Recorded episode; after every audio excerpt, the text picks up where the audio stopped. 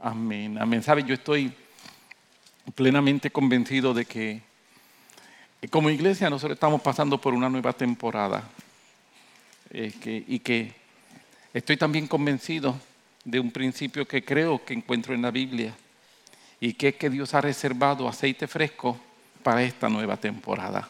Amén. Estamos en una nueva temporada, pero no estamos eh, a la deriva, no estamos a la merced de a ver qué pasa. No, no, no, no, no, no estamos así. Nosotros estamos siendo guiados por el Espíritu Santo. Y cuando digo que estamos siendo guiados por el Espíritu Santo, no lo digo en una forma eh, altanera, nunca, sino más bien que Dios nos está guiando aunque nosotros no nos estemos dando cuenta. Algunas veces tú ves en la Biblia tantas y tantas veces que, por ejemplo, Jacob dice, Dios estaba aquí, yo no me había dado cuenta. Dios estaba aquí, yo no me había percatado, Dios estaba aquí y yo no, no lo sabía. Algunas veces Dios nos está guiando y yo no lo sé. Y de momento cuando llego a un lugar descubro que era el lugar donde tenía que estar. Y la razón que llegué ahí no fue porque yo sabía que ese era el deseo de Dios, sino porque Dios en su soberanía es capaz de moverme y llevarme a lugares que yo nunca he pensado. Y Él lo hace en una forma tan excelente, Él lo hace de una forma tan extraordinaria. Y yo estoy convencido de que Dios está haciendo eso con nosotros. Amén. Dios está haciéndolo. Nosotros definitivamente algo que hemos estado enseñando es que necesitamos una unción fresca. No funciona la unción de los 70. Aleluya. Amén.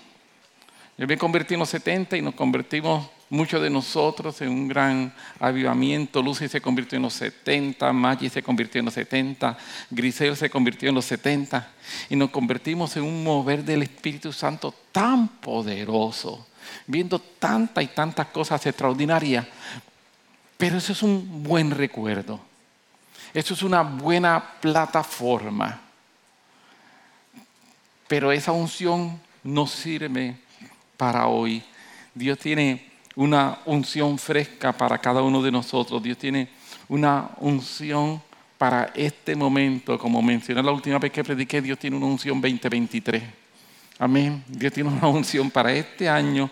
Dios tiene una unción para lo que Dios quiere hacerte. Quiero recordarte, y con esto termino mi resumen de la última predicación, para poder entrar a lo que quiero decir. Así que mi resumen fue bien cortito. Quiero recordarte algo. Eres aceituna. Eres aceituna. Y algunos que están mirando así dicen, ¿por qué todo el mundo está diciendo amén? Yo me perdí, yo no sé de lo que están hablando. Te lo digo una vez, te lo cuento en dos minutos. Le estaba contando de cómo en el 2012 yo estoy orando, Señor, quiero unción, Señor, quiero la unción. Y pasé varios días y cuando estaba en varios días diciéndole, Señor, Señor, necesito la unción, necesito la unción. De momento yo escuché dentro de mi espíritu que Dios me habló y Dios me dijo, yo no hago aceite, yo creo aceitunas. Y yo me quedé, ajá, ¿y? Yo no hago aceite, yo creo aceituna. Y haciendo la historia larga, corta, me puse a estudiar y descubro una aceituna en su estado natural. Es bien áspera, opaca, fea. Pero cuando la aceituna la empiezan a apretar, la empiezan a poner en una prensa, el aceite que está dentro empieza poco a poco a salir hacia afuera y baña la aceituna.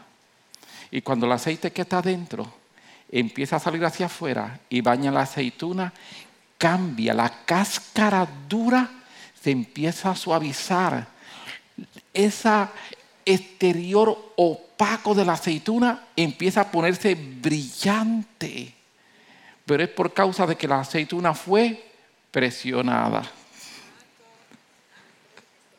Así que Dios no crea aceite Dios crea aceituna y nos aprieta para que la unción que está en nosotros, como dice el apóstol Juan en su primera carta, porque vosotros tenéis la unción del santo, para que esa unción que está en nosotros, cuando estamos siendo apretados, esa unción empiece a salir y empiece a cambiar el aspecto áspero que tenemos y empiece a cambiar la oscuridad que tenemos y empieza a hacer que entonces nosotros seamos gente brillante y nos convertimos en luz de este mundo y nos convertimos en esa aceituna que cuando tú vas al supermercado tú dices, qué linda esa aceituna. Pero si usted lo hubiese visto cuando la sacaron de la mata, tú hubiese dicho, qué cosa tan fea. Amén. Así que dile a alguien que esté cerca de ti, eres aceituna. Vamos, díselo a alguien, eres aceituna. Te van a apretar. Ahora dile, te van a apretar. Díselo, díselo. Te van a apretar. Aleluya. Uno de los principios que hablamos la semana pasada y quiero tomarlo para desarrollarlo un poco más, se encuentra en Efesios capítulo 5, versículo 18. Eh, y la Biblia nos, dice en Efesios 5, 18, fue algo que vimos, no se embriaguéis con vino en el cual hay disolución, antes bien se llenos del Espíritu Santo. Y mencioné en forma rápida que esta expresión de antes bien se lleno del Espíritu Santo, si nosotros fuéramos a hacer una traducción literal de la forma, el modo, el tiempo en que está escrito este verbo en el original, sería antes bien manténgase llenando continuamente. Lo primero que eh, está como un mandato no es una sugerencia. No es, ¿qué te parece? ¿Te gustaría llenarte del Espíritu Santo? Eso no es lo que dice la Biblia. No es, te doy opción 1, opción 2, opción 3. Opción 1, un 33%. Opción 2, un 66%. Y opción 3, un 100%. Escoge la que más te guste. No es eso lo que dice. Es un mandato. Y lo segundo importante es que está escrito en lo que se conoce en el griego como un presente continuo, o sea que es una acción que no se ha culminado, es una acción imperfecta desde la perspectiva que continúa, no se ha terminado. Y eso es lo que nos está diciendo. Por eso, cuando el apóstol Pablo dice que eh, no te embriague con vino, lo que hay disolución, sino más bien, llénate del Espíritu Santo. La traducción correcta sería, no te embriague con vino en lo que hay disolución, sino manténgase llenándose continuamente del Espíritu Santo. Es una orden, es una orden, no es algo para, para pensarlo. Y Pablo está utilizando esta imagen de ser lleno, eh, de, de ser, perdón, embriagado con, con vino, con alcohol, Pablo lo está utilizando como una imagen para hablar acerca de ser lleno del Espíritu Santo. ¿Sabe? Cuando el nivel del alcohol aumenta en el torrente sanguíneo, ¿Qué es lo que pasa cuando tú bebes alcohol? Ese alcohol pasa al torrente sanguíneo y el nivel entonces de alcohol en el torrente sanguíneo empieza a aumentar y según ese nivel de alcohol empieza a aumentar en el torrente sanguíneo, el alcohol empieza a influenciar tu conducta, empieza a influenciar tu capacidad cognitiva. Empieza tú a pensar porque estás bajo la influencia del alcohol. Y lo que mencionábamos es como Dios quiere que nosotros en vez de estar bajo la influencia del alcohol que dice, no hagas eso, sino llénate del Espíritu Santo para que nosotros estemos bajo la influencia del Espíritu Santo y que entonces nuestra conducta, nuestro comportamiento, nuestra manera de pensar, nuestra toma de decisiones sea una conducta, un pensamiento y una toma de decisiones que está siendo influenciada por el Espíritu Santo. Amén. Pero y Pablo utiliza esta imagen, esta imagen de estar embriagado con respecto a ser lleno del Espíritu Santo para tratar de explicar esa influencia que vamos a tener. Pero te pregunto, y me pregunto yo, ¿Cuántos de nosotros nos ha ocurrido que en momentos determinados nos hemos sentido tan llenos de Dios?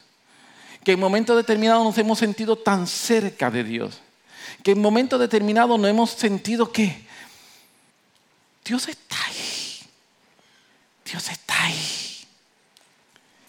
Y después que hemos tenido esa experiencia de esa cercanía profunda, pasa algo que muchas veces ni sabemos qué pasó. Y me siento vacío. Me siento que aquello que yo experimentaba, aquello que yo tenía, ya no está. Quizá esto me ha pasado más que a mí. En 50 años de mi caminar con el Señor me ha pasado, necesito que me presten dedos, porque no tengo suficiente para contar los cientos de veces, bueno, en 50 años no sé si miles de veces, no sé la cantidad de ocasiones en que yo he sentido esa presencia del Espíritu Santo tan cerca. Esa presencia del Espíritu Santo que no me atrevo a moverme por no romperlo. ¿Soy yo el único que está ahí? Esa presencia del Espíritu Santo que está ahí, que tú dices, me gustaría no hacer nada para que esto no desaparezca. Algún tiempo luego, ya uno está como árido, vacío, como por más que tú tratas de hacer y uno trata de ponerse en el mismo lugar y en la misma... Eso soy yo que soy medio carnal, ustedes yo sé que nunca han hecho esto, pero trata de hacer, ponerte en el mismo lugar, en la misma posición, si estaba escuchando alguna canción, poner la misma música, tratar de hacer lo mismo, a ver si logro repetir la fórmula. Y no ocurre. No pasa nada. Lo que pasa es un momento de frustración. ¿Qué hice la primera vez que logré tener esa intimidad tan perfecta? y que no estoy logrando repetir en este momento? ¿Qué me falta? ¿Qué se me perdió en el camino? Te vengo a traer una noticia, no te falta nada, no se te perdió nada en el camino. Solamente hay una realidad. Hay una realidad y es que tú y yo necesitamos mantenernos llenándonos continuamente del Espíritu Santo por una razón bien sencilla. La razón por la cual necesitamos mantenernos llenándonos continuamente del Espíritu Santo no es porque el Espíritu Santo es suficiente, sino porque tenemos grietas. Y yo me lleno, pero tengo grietas. Y yo me lleno, pero tengo grietas. ¿Y usted alguna vez ha tratado de llenar un vaso con grietas? ¿Usted ha llenado un vaso con grieta? ¿Ha llenado un recipiente con grieta? Usted lo puede llenar momentáneamente, pero no va a permanecer lleno. ¿Por qué no va a permanecer lleno? Porque las grietas permiten que se escape. Y digo, Dios ¿por qué tú me hiciste así? Y Dios me dice, yo no te hice así, tú te volviste así, ese es el pecado. Ok, ¿por qué no me repara? Y Dios me está diciendo, lo estoy haciendo, ten paciencia. Digo, yo no tengo tanta paciencia, por eso que no entiendes. ¿Me estoy logrando explicar? Tenemos grieta, estamos llenos de grieta, estamos llenos de grieta en nuestras relaciones, estamos llenos de grieta en nuestro pasado, estamos llenos de grieta con nosotros mismos, estamos llenos de grietas que necesitan ser sanadas, que necesitan ser tratadas por el Espíritu Santo. Y en tanto eso ocurre, Dios dice, pero yo tengo la solución. Y yo digo, Señor, ¿cuál es la solución? Sigue llenándote. Aleluya. La solución, Dios no tiene problema con tus grietas, Dios no tiene problema con mis grietas. Amén. Dios no dice, Héctor el agrietado. Dios no hace eso. Dios no hace eso. Dios no tiene ningún tipo de problema con nuestras situaciones. Dios no tiene problema con nuestras dificultades. Nosotros tenemos problemas. Dios no tiene problemas. Dios tiene solución. ¿Y cuál es la solución? Que yo me mantenga siendo lleno continuamente del Espíritu Santo. Pero no me gusta la solución de Dios. Aleluya. Yo quiero mi solución. Y mi solución es donde radican mis deseos, mis opiniones. Y Dios dice, no, no, no, no, no. Si no tuviera grieta, no sería necesario mantenerme llenándome, pero como tengo grieta, es necesario. Mira, en Levítico hay un versículo bien interesante que es una instrucción que Dios le da al pueblo de Israel cuando se está levantando el tabernáculo de reunión y va a estar el arca. Y una de las cosas que Dios le dice al pueblo de Israel es, el fuego encendido sobre el altar no se apagará, sino que el sacerdote pondrá en él leña. ¿Cuándo? Cada semana, los domingos pero los domingos es el día que venimos a llenarnos del Señor, ¿no? Equivocado. Venimos aquí a adorar, venimos a ser instruidos, pero no, yo, vengo, yo no vengo el domingo a llenarme. Se supone que eso sea cada mañana. Y acomodará el holocausto sobre él y camará sobre él la grosura de los sacrificios de paz. El fuego se mantendrá encendido continuamente cómo el fuego se mantenía encendido continuamente, cuidándolo. ¿Está de acuerdo conmigo? La única forma en que yo mantenga el fuego encendido continuamente es, número uno, yo tengo que tener mi almacén de leña. Porque si cuando el fuego se está, está ahí, le queda una llamita, deja buscar leña, no hay leña. Recuerde que estamos en el desierto. ¿Qué se encuentra fácilmente en el desierto? Arena. ¿Cuán fácil es conseguir leña en el desierto? si no lo planificaste, no la vas a tener. Y nosotros vivimos en un desierto. Nosotros vivimos en un desierto espiritual. Si tú estás esperando que tu vida espiritual se va a resolver cuando escuches las noticias de hoy en la mañana, Ahí tú vas a encontrar arena, no vas a encontrar leña para el holocausto. Si tú estás esperando que vas a obtener la leña cuando entre a Facebook, a Instagram, a TikTok o qué sé yo qué, ahí tú vas a encontrar arena y quizás lodo, pero no vas a encontrar leña. Si tú no has buscado leña con anterioridad y no has almacenado leña cuando la necesites, no la vas a tener. Aleluya. Amén. Así que yo he estado buscando leña, la tengo almacenadita y estoy pendiente al fuego. Estoy mirándole. Cuando yo veo que el fuego está, busco leña y pongo leña. ¿Hasta cuándo? Hasta que el fuego empiece a bajar de nuevo. Y cuando el fuego empieza a bajar de nuevo, busco leña y pongo leña. ¿Hasta cuándo? Hasta que el fuego empieza a bajar de nuevo. Y cuando empieza a bajar de nuevo, busco leña y pongo leña. ¿Hasta cuándo? Hasta que el fuego empieza a bajar de nuevo. Y cuando el fuego baje de nuevo, busco leña y pongo leña. ¿Hasta cuándo? Hasta que el fuego empieza a bajar de nuevo. Estoy como en un loop, ¿me expliqué? Hasta que el fuego empieza a bajar de nuevo, busco leña y pongo leña, porque es la única manera de mantener el fuego encendido continuamente. No hay otra manera de hacerlo. Esta es la forma que Dios ha provisto para que tú y yo nos mantengamos con la leña continuamente. Así que Dios desea que tú y yo nos llenemos del Espíritu Santo. Espérate un momento, aguanta.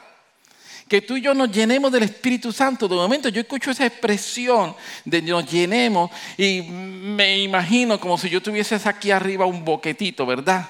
Bueno, yo tengo un boquetito aquí atrás causado por mi hermana, pero eso es historia para otro día. Es en serio, no es broma. Pero como si todos nosotros tuviéramos un boquetito aquí arriba y me, pusieran un, embudo y dentro de ese embudo dicen, te voy a echar Espíritu Santo. Y estoy lleno del Espíritu Santo. No es así. No es así que ocurre. Esta expresión de llenarnos del Espíritu Santo, lo que implica esta expresión es abrir nuestro ser interior para que su voluntad su palabra y su unción dominen cada decisión, dirijan cada elección y gobiernen mi vida. Es un proceso en el cual yo empiezo a rendir por completo mi voluntad a su voluntad. Déjame decirlo una vez más, esto de llenarnos del Espíritu Santo es yo abrir mi ser ah, para que su voluntad, su palabra, su unción gobiernen cada decisión, dirijan cada elección y gobiernen mi vida. Que dominen cada decisión, que dirijan cada elección y que gobiernen mi vida esto es el proceso de yo rendir por completo mi voluntad a su voluntad. Me parece, me parece que una forma de yo explicar qué es ser lleno del Espíritu Santo sería de la siguiente. No tienes que estar de acuerdo conmigo. No es cuánto yo tengo de Él, sino cuánto él tiene de mí. No es cuánto yo tengo de Él, sino cuánto Él tiene de mí. Cuánto he entregado, cuánto he rendido, cuánto he puesto a sus pies. Y en la medida que yo entrego más, en la medida que yo rindo más, en la medida que yo pongo más delante de sus pies, creo que en esa medida estoy siendo lleno del Espíritu Santo. Así que ser lleno del Espíritu Santo, digo yo, no es cuánto yo tengo de Él, sino cuánto Él tiene de mí, cuánto he logrado rendir en este proceso. Y esto es un proceso continuo. Esto es un proceso de cada día. Esto es un proceso donde hoy yo estoy doblegando mi voluntad a su voluntad. Y si fuera por mi voluntad yo lo haría de esta manera, pero yo sé lo que dice tu palabra. Yo sé lo que dice tu palabra. Yo sé lo que dice tu palabra. Así que lo voy a hacer, no como yo pienso, sino como dice tu palabra. Hay un momento en que Jesús está hablando y Jesús está eh, en una de las fiestas principales de Israel. Y dice que él llegó a escondida. La gente lo estaba buscando, preguntando, ¿dónde está él? Y Jesús llegó, pero Jesús hizo lo que siempre hace. Él llega a escondida, pero siempre se manifiesta. Él nunca se queda escondido. Amén. Él hace eso continuamente. Así que Jesús llegó y empezó a hablar. Y dice la Biblia que el último y gran día de la gran fiesta, Jesús alzó su voz. Cuando dice que Jesús alzó su voz, la expresión implica que Jesús lo que dijo lo estaba gritando. No era que Jesús dijo, el que cree en mí, así con una voz profunda. O como algunas veces pensamos que Jesús decía todas las cosas. O el que cree en mí. No, no, no, no, no, no, no, no, no, no fue así, está bien. Jesús dice la Biblia que él alzó su voz, él cogió aire en sus pulmones. ¿Me estoy explicando? Él gritó. Es lo que dice la Biblia.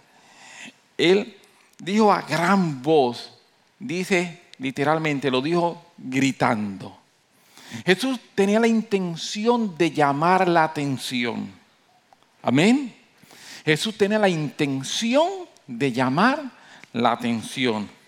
Y él levantó su voz y dijo, el que cree en mí, como dice la escritura, en su interior correrán ríos de agua viva. ¡Wow! Eso fue lo que él dijo. Lo próximo, el versículo 39, es una explicación de, Juan. Dijo, esto dijo del Espíritu que habían de recibir lo que creyesen en Él. Pero lo que Jesús dijo, lo que Jesús se levantó, ay, Él estaba enseñando, Él estaba hablando.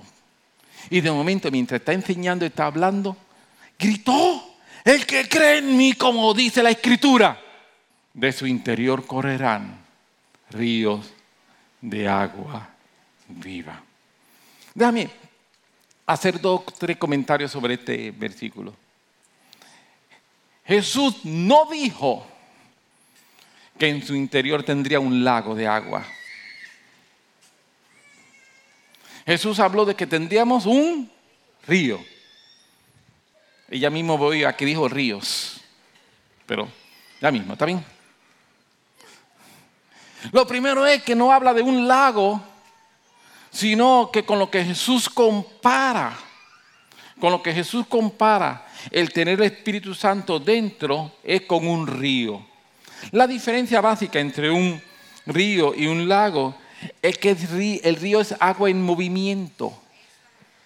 El río es agua en movimiento, mientras que el lago es agua estancada. Cuando vivimos las experiencias del Espíritu Santo, de este estarme llenando continuamente, es un río, es agua que está fluyendo continuamente. Amén. No es como nosotros nos gustaría, nosotros nos gustaría tener un lago. Me llenaron, me arreglaron toda la grieta y voy por ahí, lleno del Espíritu Santo, blu, blu, blu, blu.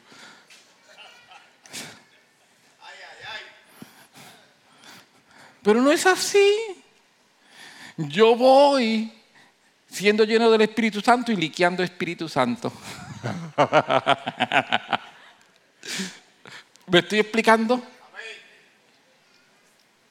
Yo voy dejando un rastro del Espíritu Santo donde quiera que yo voy. Así que tener grieta no es tan malo nada. Porque la evidencia de ¿Viste lo que Dios hizo y cómo Él está a pesar de todas sus situaciones? ¿Viste cómo a pesar de todo el dolor, toda la grieta que tiene, la actitud que mantiene?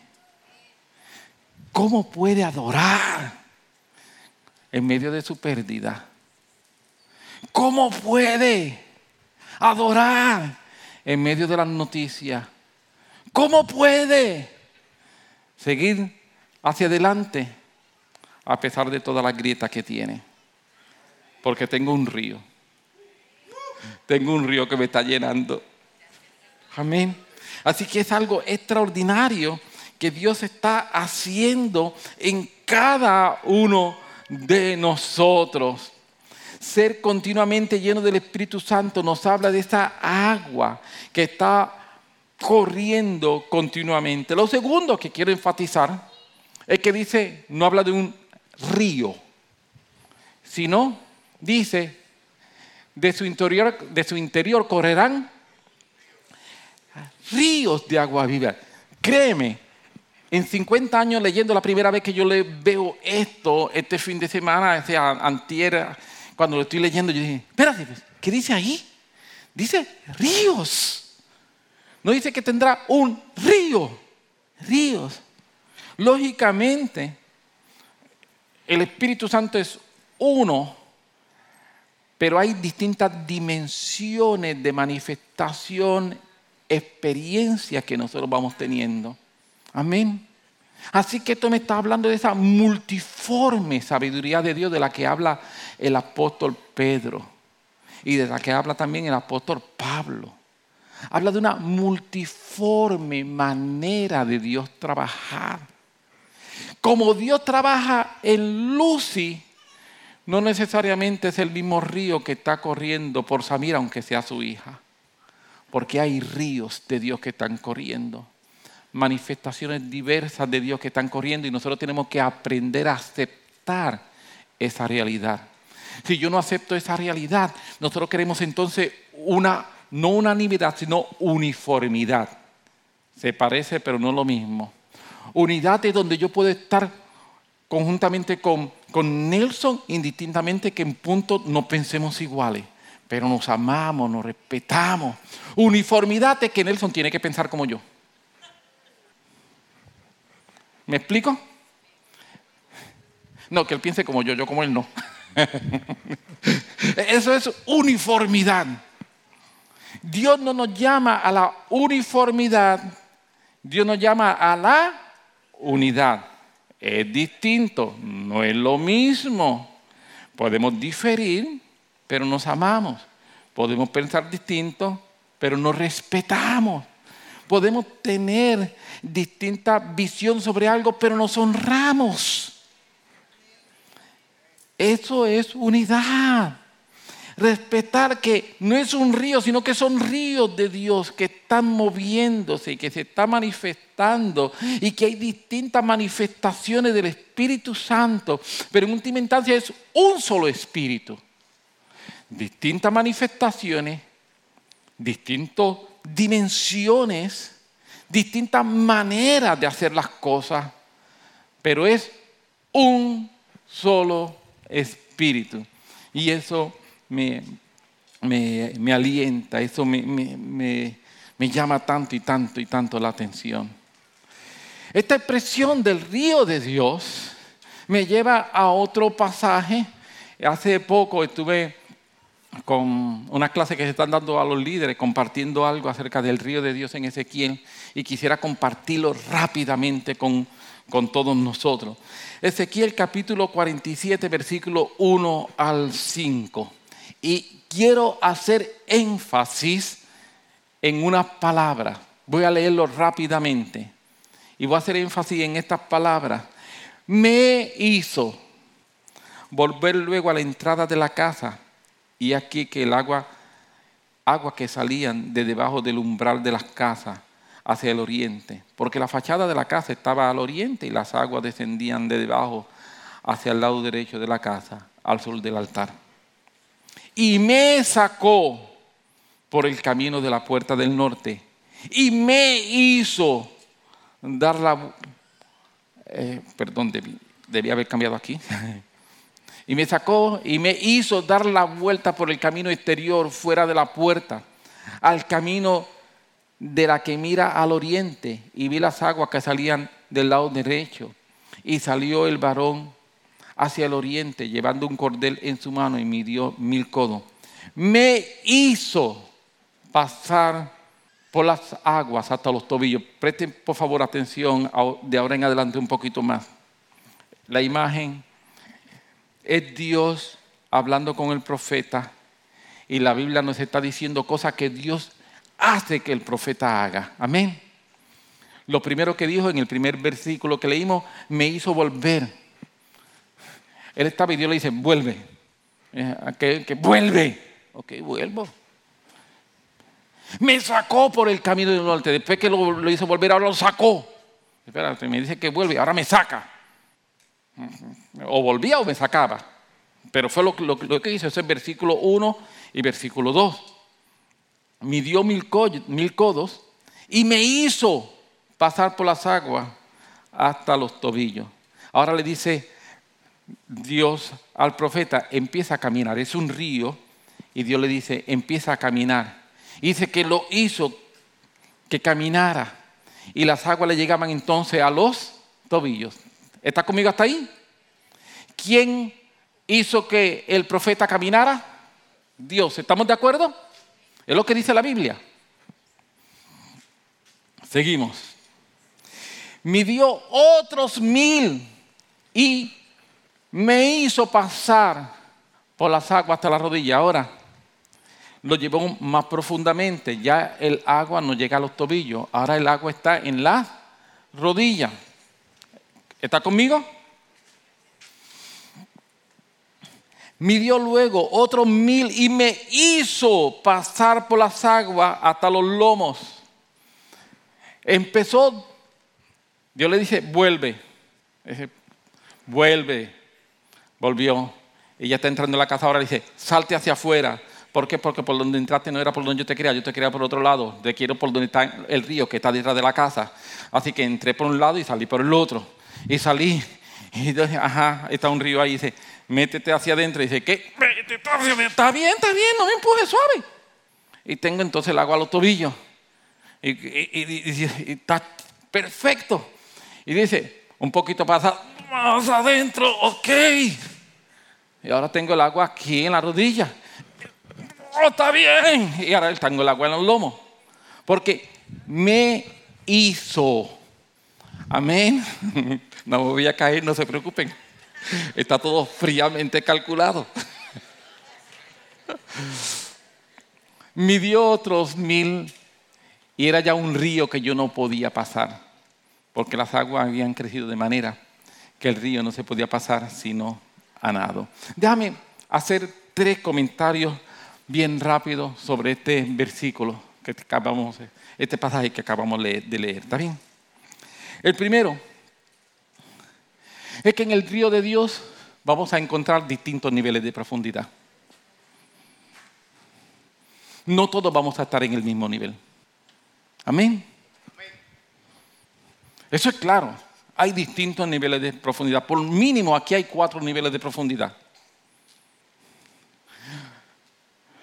Podríamos hablar de qué significa que el agua esté en los tobillos, pero hoy ese no es el tema. ¿Está bien? El tema hoy es que hay distintos niveles de profundidad. Y no todos vamos a estar en el mismo nivel. Y no hay problema. Lo importante es estar en el río. Amén. No hay problema. Lo segundo que quiero enfatizar, entonces que a pesar de que todos estamos en distintos niveles de profundidad, es el deseo de Dios que yo entre a un próximo nivel. Y por eso este énfasis en me hizo. No es que Dios te está preguntando, ¿Qué tú crees, Génesis? Cogía esto, ahora te cojo a ti, ¿está bien? ¿Qué tú crees, Génesis? ¿Tú no piensas que sería una buena idea que entre un poquito más profundo y Génesis, ay, es que aquí el agua está tan rica, me gusta tanto chapaletear? Y dice, sí, sí, pero camina un poquito. No, pero es que no te estoy preguntando si quiere o no quiere. Ven, me hizo. Amén. Así que lo primero es que hay distintos niveles pero lo segundo que Dios quiere que tú entres a un nivel más profundo. Así que yo te pregunto, ¿estás en el río? Si no estás en el río, te van a meter en él.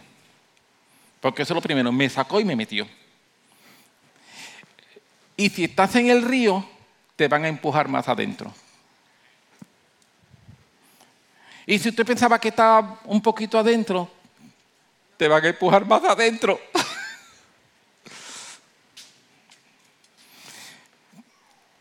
Yo recuerdo, eh, lo conté con los líderes, me disculpan, lo voy a contar aquí. Hace unos cuantos años atrás nosotros tuvimos la oportunidad en Costa Rica de ir a, los, a los rápidos. Gracias. Y la historia fue bien interesante. Cuando nosotros llegamos a lo rápido, nos levantamos temprano, había que viajar un par de horas, llegamos allá, nos ponemos una balsa que hay, las balsas estamos en un río, en el, en el Reventazón, y después fue en el Pacuare, lo hicimos en los dos lugares, pero estamos allí, eh, nos traen las balsas y en las balsas se montan distintas personas, estamos nosotros cuatro, cuando digo nosotros cuatro, eh, Maggi, Tamar, Nair y yo. Y estamos entonces, Maggi y Tamar se montaron en una balsa, Nair y yo nos montamos en, la otra balsa. Y eso es chévere, tú te montas en la balsa, él te moja los pies un poquito y te montaste en la balsa. Vienen entonces las personas y empujan la balsa hacia el centro del río y tan pronto la balsa empieza a empujarse hacia el centro del río, la balsa empieza a coger velocidad porque ya no está en la esquina, sino empieza a meterse en el centro y empieza entonces eh, la fuerza del río a llevársela. Así que nosotros vamos y estamos eh, eh, eh, bien interesante, bien emocionante. Y estamos allí, nos han dado ya las instrucciones, nos pusieron salvavidas, lo que hay que hacer. Y, cuando una cosa pase, lo que tú tienes que hacer, y dice, si te caes de la balsa, tienes que hacer esto. Y yo, miro así en ahí y digo, nosotros no nos vamos a caer de la balsa, lo vamos a aguantar de aquí, que la balsa se tiene que virar para que nosotros nos caigamos.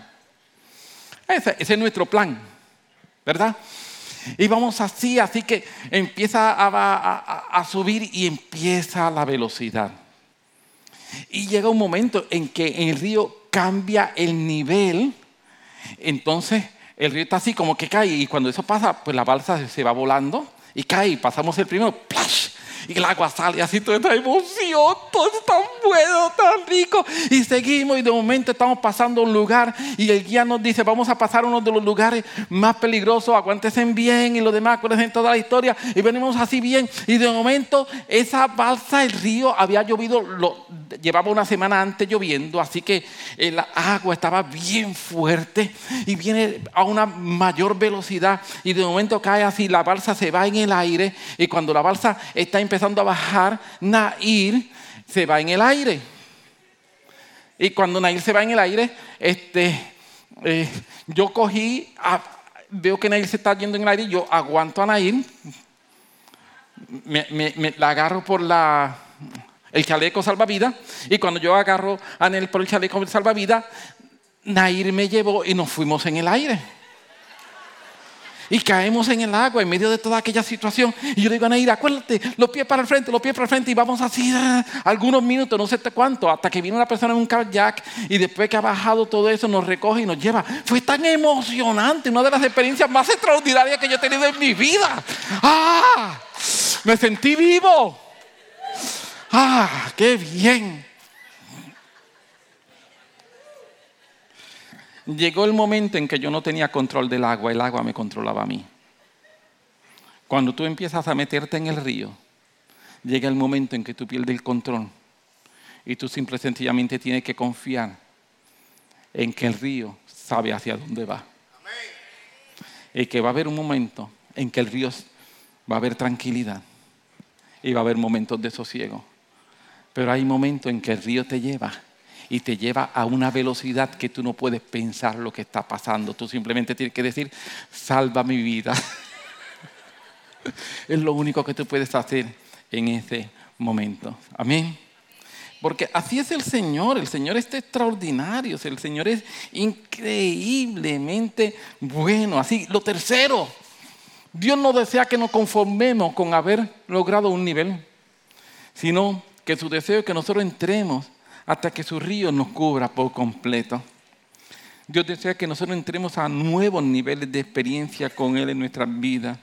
Amén. Eso, eso es el deseo de Dios. Quiero ir concluyendo, regálame uno, no creo que más de 10 minutos más, para ir estableciendo un principio bíblico y a base de esto poder decir, en Hechos 4 nosotros llegamos a un momento de la historia en que la iglesia ha crecido significativamente. Hechos capítulo 4. Se estima que debían haber aproximadamente 15 mil creyentes desde que lo que se convirtió en Hechos capítulo 2, capítulo 3, capítulo 4, debían haber aproximadamente no menos. Hay algunos historiadores que dicen 25, pero vamos a tomar el número de 15 mil creyentes en ese momento en la iglesia. Y Dios se estaba moviendo de una forma sobrenatural. Se está convirtiendo la gente. La gente está sintiendo esa convicción en su interior de yo necesito a Dios. Están ocurriendo milagros. Está habiendo manifestación de ángeles en medio de la iglesia. Es un mover sobrenatural. Están pasando un momento de gloria.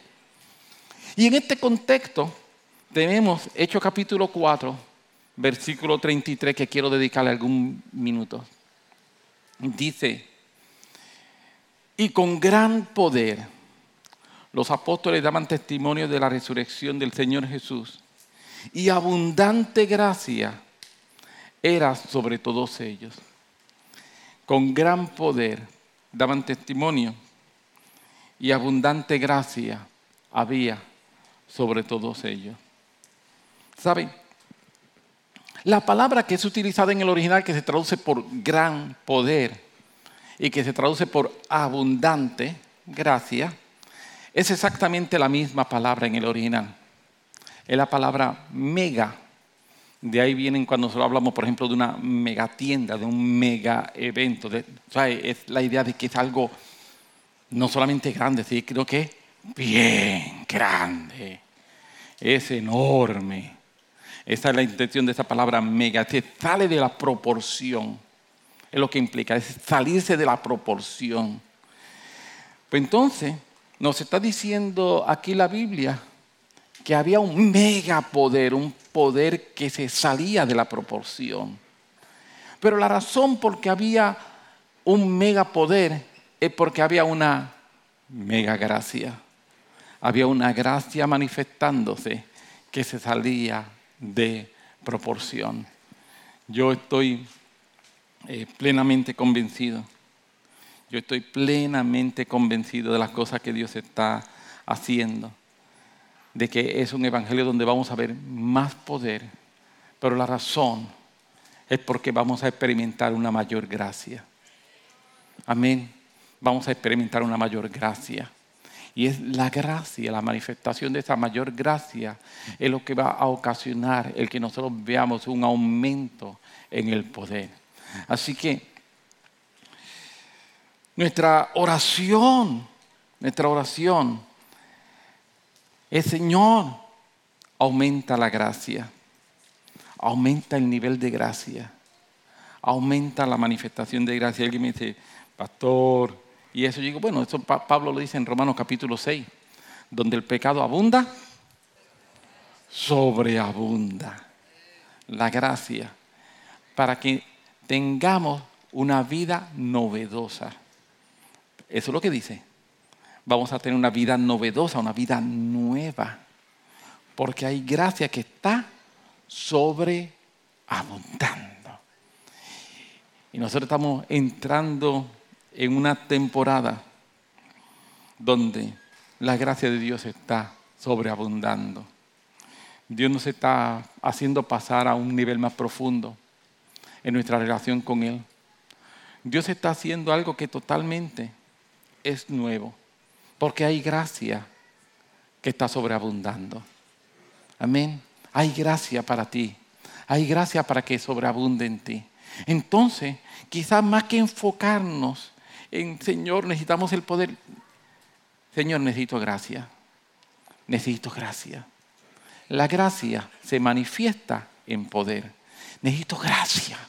La gracia se manifiesta en milagro. Necesito gracia.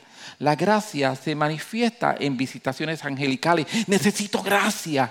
La gracia se manifiesta en que Dios respalda la palabra. Necesito gracia. Como nunca, como nunca antes. Necesito gracia. Esa gracia que no es otra cosa sino la manifestación sobrenatural de Dios, de su Espíritu, sobre ti, sobre mí, simplemente porque Él quiere hacerlo. Isaías 43, 19, nueva versión internacional dice, voy a hacer algo nuevo, ya está sucediendo. ¿No se dan cuenta? Estoy abriendo un camino en el desierto y ríos en lugares desolados. Es lo que Él está haciendo. Él está abriendo un nuevo camino. Él está haciendo algo muy, muy, muy, muy especial. Él está derramando de su gracia. Él está derramando de su poder. Él está derramando de Él. Y qué bueno que Dios está haciendo todo esto, porque Dios ha prometido que Él va a entregar aceite fresco para una nueva temporada. No estamos en esto solo, no estamos en esto simplemente porque queremos. Estamos en esto porque creemos que Él ha prometido y que Él hará. Él va a cumplir. Necesitamos abrir nuestros sentidos espirituales para ver lo que Dios está haciendo. Necesitamos quitar toda distracción que viene a distorsionar el plan de Dios para nuestra vida. Yo quiero hoy invitarte, Dios, empújame. ¿Te atreves tú a decirle a Dios, empújame? Aunque sea con miedo, empújame.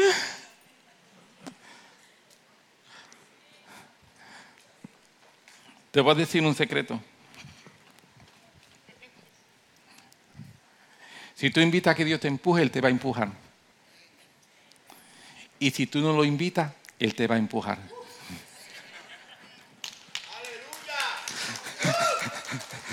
Si tú quieres que Dios te empuje, Él te va a empujar. Y si tú no quieres que Dios te empuje, aguántate porque te van a empujar. momentos de abundante gracia, momentos donde Dios empieza a hacer cosas sobrenaturales. Dios te empuja, Dios me está empujando, Dios te está empujando, Dios está preparándose. Lo único es que cuando viene sobre abundante gracia, la fuerza del empujón va a ser más fuerte. Eh, eh, Iván, ven acá. Sí, sí, sí, sí, sí, sí. Ok. Mientras, mientras la vida está normal, mientras la vida está tranquila, Dios hace. Tenemos gracia. Pero cuando viene sobreabundante gracia.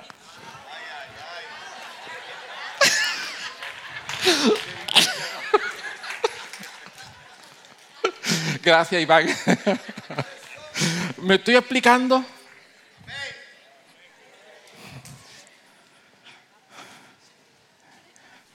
¿Soy yo el único que Dios está empujando? ¿O nos hemos, nos hemos convertido en una compañía de gente empujada? Podemos hacer así la sociedad anónima de gente empujadas. Dios está haciendo esto. Y qué bueno que Dios lo está haciendo.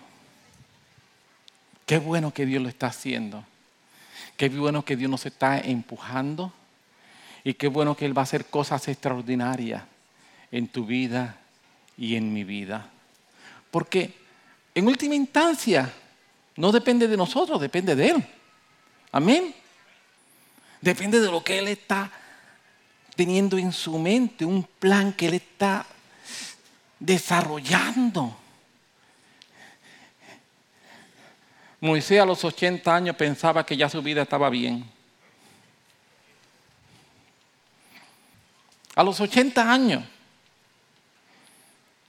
ya hice todo lo que tenía que hacer. Intenté hacer cosas, no funcionaron. Intenté servir a Dios sacando al pueblo de Israel de Egipto y no funcionó, me rechazaron.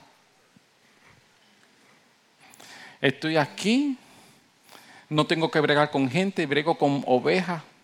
Las ovejas se portan mejor que las personas. Se sentía él súper bien. Yo tengo un, amigo ganadero, me dice que tiene 400 vacas, dos empleados. Me dice, las 400 vacas no le dan problema.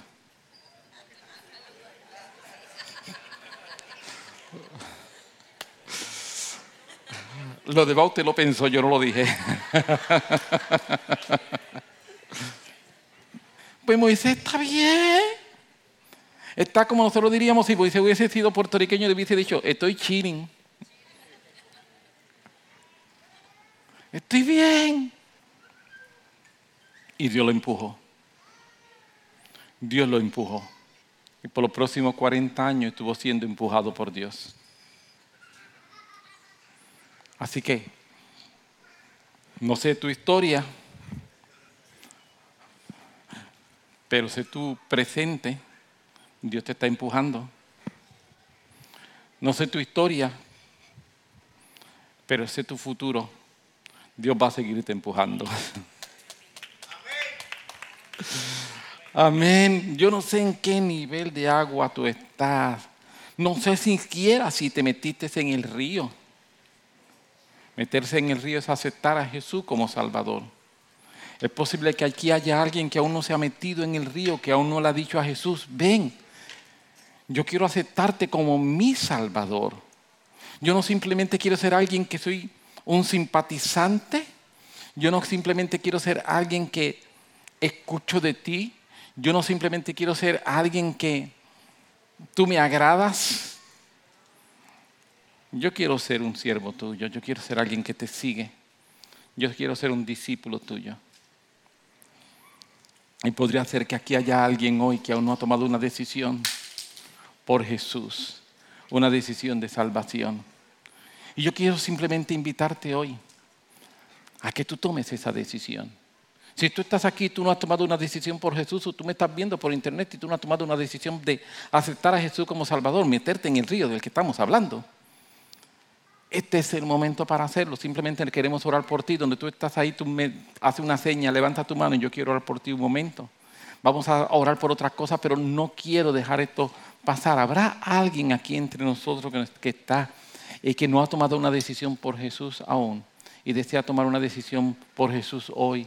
Repito, simplemente donde tú estás, levanta tu mano, así yo lo sé, y podemos orar un momento por ti, porque esta es la decisión más importante que cualquier persona puede tomar en su vida. La decisión más importante que cualquier persona puede tomar en su vida es aceptar a Jesús como su Salvador. Todos nosotros, la gran mayoría de nosotros pienso, lo hemos hecho en algún momento de nuestra vida, ¿verdad?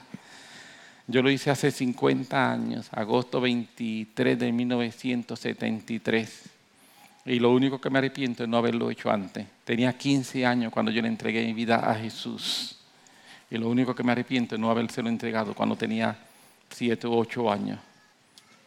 Cuando tuve razón de lo que es bueno y malo. Si no, yo te invito, vamos a ponernos sobre nuestros pies. Yo quisiera tener un momento para orar juntos. Y, vamos a hacer algo ya mismo.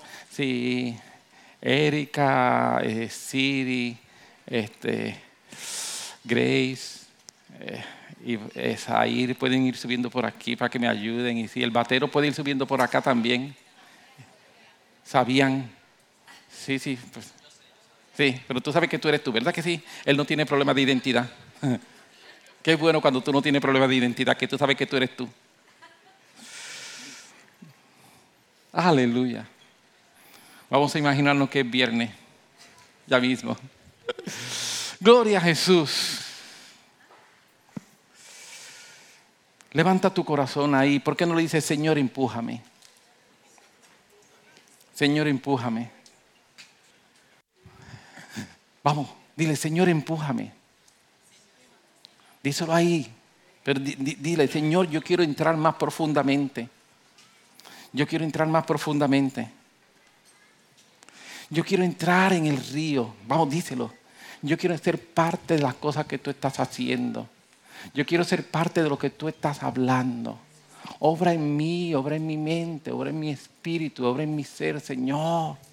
Trabaja dentro de mí. Haz un milagro en mí. Que tu gracia sea conmigo. Que tu gracia sea conmigo.